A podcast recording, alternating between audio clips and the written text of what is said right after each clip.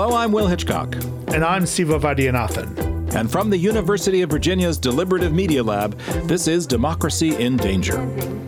Ladies and gentlemen, the President of the United States. We're taking you back in time today to a curious, largely forgotten episode in American political history. After years of uncertainty, we are bringing order out of the old chaos. The year is 1934. It's the height of the Great Depression. Two years earlier, Franklin D. Roosevelt had won the presidency in a landslide, promising to bring jobs back for all Americans. With a greater certainty of the employment of labor at a reasonable wage. And that's when an ex Marine testifying before Congress that November made a startling public accusation. What we know about the business plot was because of the man who blew the whistle on it. This is journalist and author Jonathan Katz. He's written a new book about that whistleblower, an enigmatic figure named Smedley Butler.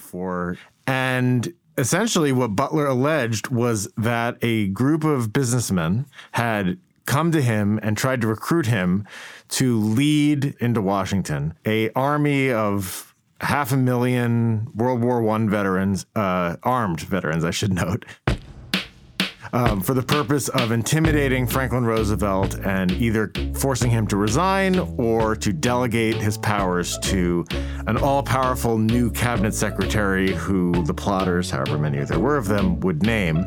And the reason these Wall Street types hatched this plan, Butler alleged, was simple. They were opposed to the New Deal, opposed to FDR, opposed to his entire progressive agenda. A number of powerful capitalists in America thought that this was, you know, the beginning beginning of essentially like a Bolshevik revolution that was going to end up cutting into their wealth and remaking the fabric of America in a way that they didn't want. So the idea behind the business plot was essentially to stop the New Deal because it was so popular that they knew they weren't going to be able to stop it at the ballot box. But the business plotters, Katz says, made a terrible miscalculation. They thought Smedley Butler would be on their side. Uh, Butler's a complicated figure. And Butler joined the Marine Corps at 16 to fight with the Rough Riders in the Spanish American War. Over the next three decades, he rose to the rank of Major General, bouncing around the world to support heavy handed U.S. military interventions. Um, you know, overthrowing governments in places like Haiti, like the Philippines, like Nicaragua. Uh, he personally walked into the parliament in Haiti with an armed column of Marines and uh, members of the Haitian Client Army and dissolved that body at gunpoint. So, you know, there were reasons to think that he might go along with this. But what the plotters didn't realize is that Butler had taken a left turn in his own politics. Not only that, but after exposing the business plot, Butler went on to become an anti war, anti imperialist activist. The following year, he wrote a book called War is a Racket. In it, he decried the United States for carrying out overseas military adventures at the behest of corporate interests. It was also sort of a confessional. He had been, in his own words, a racketeer for capitalism. To this day, Butler is celebrated among pacifists and pro democracy advocates, especially because Butler was so turned off by the fascist views that were becoming fashionable in his own circle and around the world. Take, for instance, the very man who Butler claimed had tried to recruit him for the business plot, a stockbroker named Gerald C. McGuire. He is a veteran himself. He's a member of the American Legion. Uh, he has a steel plate in his head because of an injury he sustained at sea during the First World War. And in 1934, in February, March, he goes on this tour of Europe, uh, all, all the hotspots of Europe 1934. He goes to Mussolini's Rome, um, he goes to Hitler's Berlin. And he kind of liked what he saw. He sends, you know, Butler a postcard saying, you know, he's been having a, a wonderful time in Berlin, where Hitler has just become chancellor. He was especially inspired by a paramilitary group in France, the Croix de Feu, or Fiery Cross. An organization of World War veterans decorated for valor under fire. On February 6th of 1934, far-right rioters led by that group had stormed the French parliament. The police managed to stop them, though about 15 people were killed in this clash. That day brings such street fighting as France has not seen since 1871 and inaugurates a new reign of terror. And the center left Prime Minister of France was forced out of office in favor of a conservative. So, Jerry Maguire, this bond salesman, when he says that this is the kind of organization that he wants Butler to lead. He's looking at a recent example of fascists getting their way and sort of an anti-popular front um, between you know fascists and mainstream conservatives, which is something that we also see happening in the United States right now. That could have been a potent model if they had succeeded. Well, the business plot didn't succeed, of course. Roosevelt got much of the New Deal passed, and his presidency marked a huge turning point in American history. This Social Security measure gives at least some protection to 30 millions of our citizens. But those resonances with the present really intrigued us, so we asked Katz to go deeper on this story, starting with the world of American imperialism that Smedley Butler had come from, and the people he met along the way. Well, first of all, you have the Marines. And the reason why the Marines are used for this purpose of imperialism throughout that period um, is because they are infantry that are directly controlled by the federal government. And and Smedley Butler is is one of them. And some future presidents are actually there on the ground uh, with Butler. Um, Herbert Hoover, um, he's you know an engineer uh, who's involved with mining companies, and that mining imperialism puts him in China, uh, where he ends up linking up with Butler's unit during the Boxer Rebellion. So the United States participates in an international invasion of China in 1900 to basically crush this peasant movement that had allied itself with with the Qing dynasty with the ruling regime and Herbert Hoover is enlisted to lead Butler's Marines into battle uh, gets them to the wrong place and gets Butler shot um, and a number of Marines killed, which Butler remembers later on. Um, you also have bankers. Um, both, you know, the big banks, uh, J.P. Morgan, um, the National City Bank of New York, nowadays just known as Citibank, basically they're the ones who essentially request the occupation of Haiti and they're, you know, pulling the strings. You also have kind of this like weird cast of rogue bankers who are like small time guys who end up sort of as mercenaries working for the bigger banks. And then you also have like the export companies. So, you know, most notoriously in Central America, United Fruit, today known as Chiquita Brands International. They had to rebrand themselves. And United Fruit is working with a very powerful, still existing and still very powerful law firm called Sullivan and Cromwell. Some people who are listening to this may know Sullivan and Cromwell and United Fruits imperialist exploits in Guatemala in the 1950s, when two partners at Sullivan and Cromwell who are representing United Fruit go into the State Department the CIA, Allen and John Foster Dulles basically, you know, orchestrate the overthrow of Jacobo Arbenz, the sort of the liberal, really kind of center left president of, of Guatemala.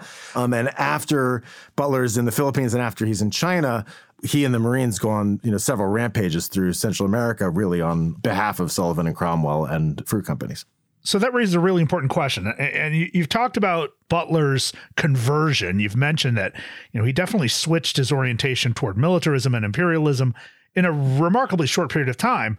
Can you dig deeper on that? What sparked him. I mean, he was he was born to a Quaker family, so perhaps he had such inclinations early to criticize or resist. But what changed in his life that moved him from being such a virulent imperialist and militarist to being someone who was, you know, widely regarded as a threat to those forces around the world? I mean, it's it's really hard to pin a single moment. Um, he, you know, again, he joins the Marines in 1898, 16 years old, lies about his age to get in.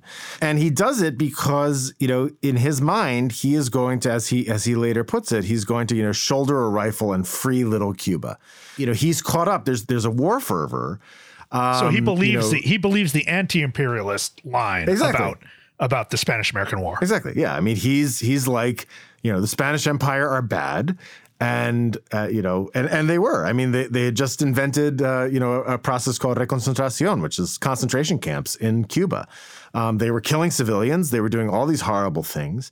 A lot of Americans blame them for the the destruction of the USS Maine, which wasn't true, but those were the things that got Butler into the Marines in the first place. Right. You're saying there was some consistency there in his idealized sense of justice. Yeah, I mean he he's carrying with him, you know, attitudes and rhetoric of small r republicanism and small d democracy that you know inform what a lot of Americans think. He also, you know, being out in the field gets you know a front row seat to these machinations, especially in Nicaragua, um, because at that point he's uh, been promoted to major, um, which you know as a flag officer he's able to sort of you know move around a little bit more on his own, make his own decisions about who he talks to, where he goes, and he starts noticing in very blatant ways the ways in which you know the movement of his Marines and you know the the lives of his Marines are in to a large extent being dictated by these business interests. And you know he goes through a lot of things. He definitely has PTSD. Um, he's in World War One. Uh, he's at the rear, uh, but he's a general uh, overseeing uh, basically an embarkation disembarkation camp in Brest in, in the west of France. So he sees the horrors of that war. He sees, you know, all these soldiers coming back from the Western Front, uh, you know, missing parts of faces and limbs or not coming back at all. And all of these things are sort of, you know, bleeding together to sort of start to turn him off of war and to put in his mind the ideas that he ends up expressing in his book, War is a Racket, which is really sort of an early, somewhat imperfect, early attempt to describe what Dwight Eisenhower, you know, and his speechwriters deem a couple decades later the military industrial complex. And then uh, thing that happens in 1932 um, called the Bonus March, where, in short, tens of thousands of World War I veterans come to Washington uh, looking for promised federal back pay from their time in, in the First World War, which they need to get through the Great Depression. And instead of sending help, President Herbert Hoover, Butler's old friend from the Battle of Tianjin in China, sends the army instead. And the army, led by Douglas MacArthur, with, by the way, his number two, a major named Dwight Eisenhower. Eisenhower. Um, they order a cavalry charge led by Major George S. Patton into this encampment. They charge with bayonets. They fire chemical weapons. Um, a baby is killed, and the camp is burned to the ground. And to Butler, this is you know the army attacking its own veterans, and you know that's putting some questions into his mind.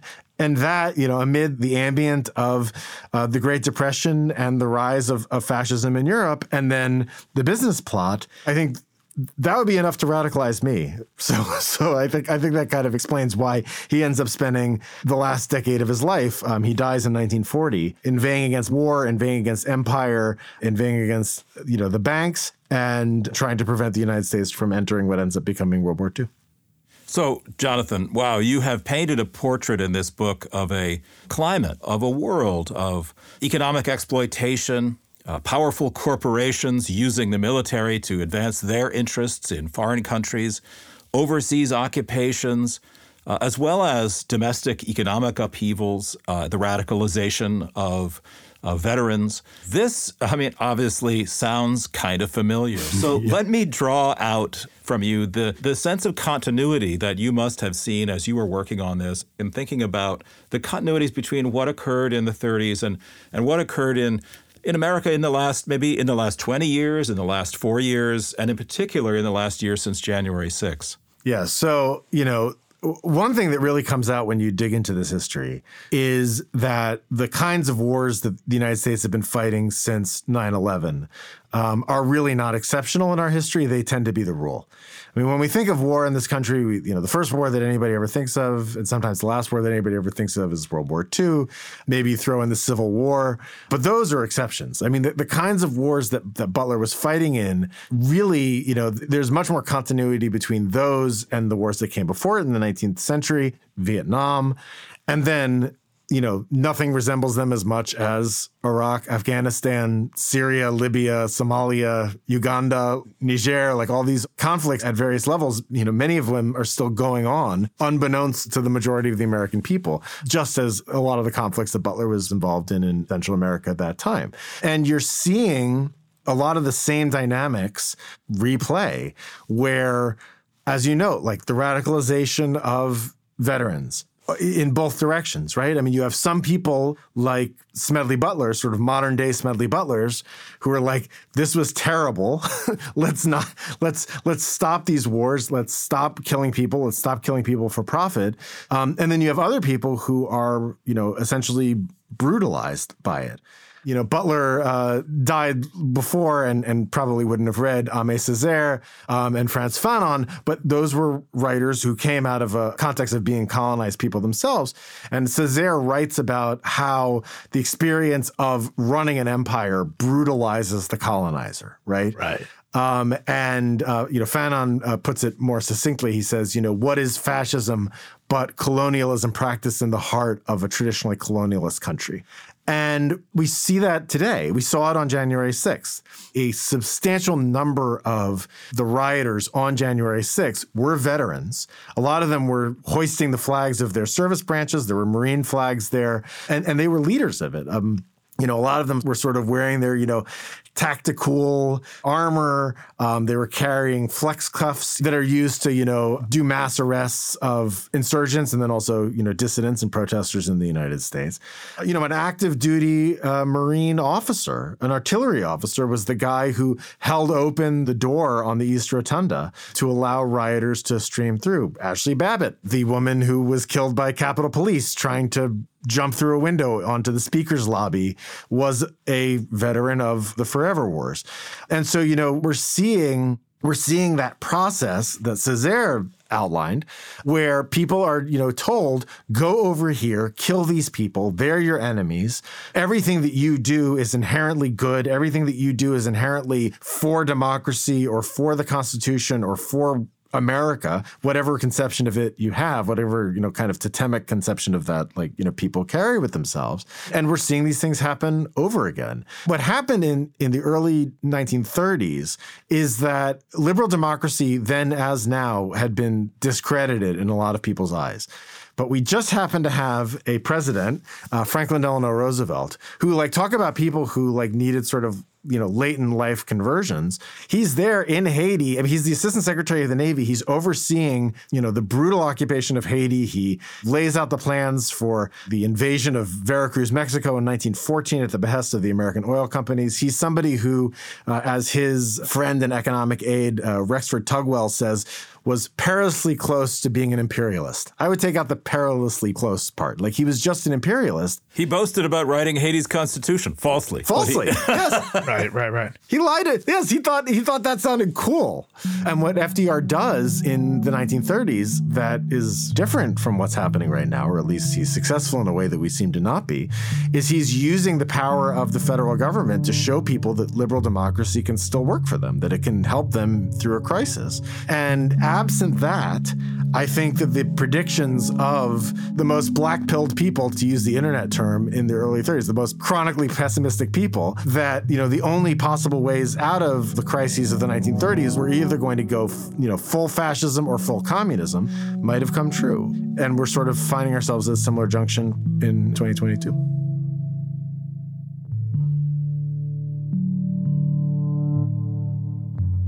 Jonathan Katz is a journalist best known for his reporting from Haiti in the wake of the 2010 earthquake.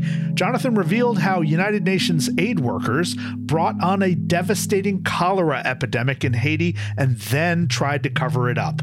You can read all about that in his first book, The Big Truck That Went By.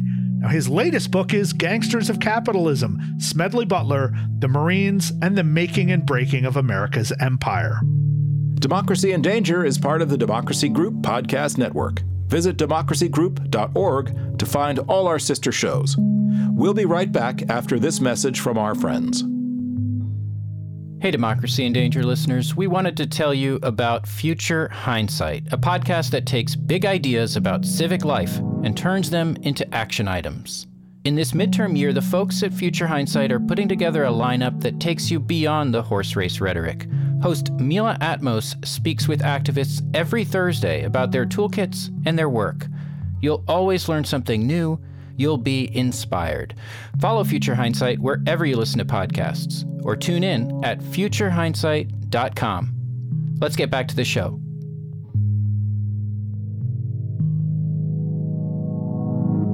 Well, this book, Gangsters of Capitalism, does this really fascinating interweaving between Jonathan Katz's story as he travels around the world chasing the ghost of Smedley Butler. This is very much a way of interweaving two separate stories to make the explicit point that what happened 100 years ago still matters today. You know, so many of the themes that Jonathan explores in this book plug into other things we've discussed in Democracy in Danger. The rise of the militaristic right, the extreme right in America, the history and legacy of American imperialism, the current state or lack thereof of democracy in place places like like Haiti, the threat to democracy in a place like the Philippines, a place we haven't actually talked enough about on the show, but I certainly hope to in the near future. You know, Siva, I agree with you. There are some really interesting continuities between the era that Jonathan writes about and our own. But I want to highlight one important rupture, one important discontinuity. The business plot did not happen. Yeah. The business plot never got off the ground. And in fact, as Jonathan tells us at the end of his book, it's not altogether clear there really was a business plot. Smedley Butler alleged that there was a business plot, mm. but Congress did not pursue his allegations. And so we never really got to the bottom of whether or not there was a plot. There certainly never was the marching, uh, the seizure of, of the attempt to seize the Capitol. And I want to just emphasize this point because in January 6, 2021, there was a plot and there was an assault on the Capitol. There was an insurrection. Now, why did that go as far as it did? And the answer lies in the fact that Donald Trump was still president and he was conspiring with the insurrectionists of January 6 to bring it about. This is an important point to emphasize how much more radical our politics have become than they were in the early 1930s.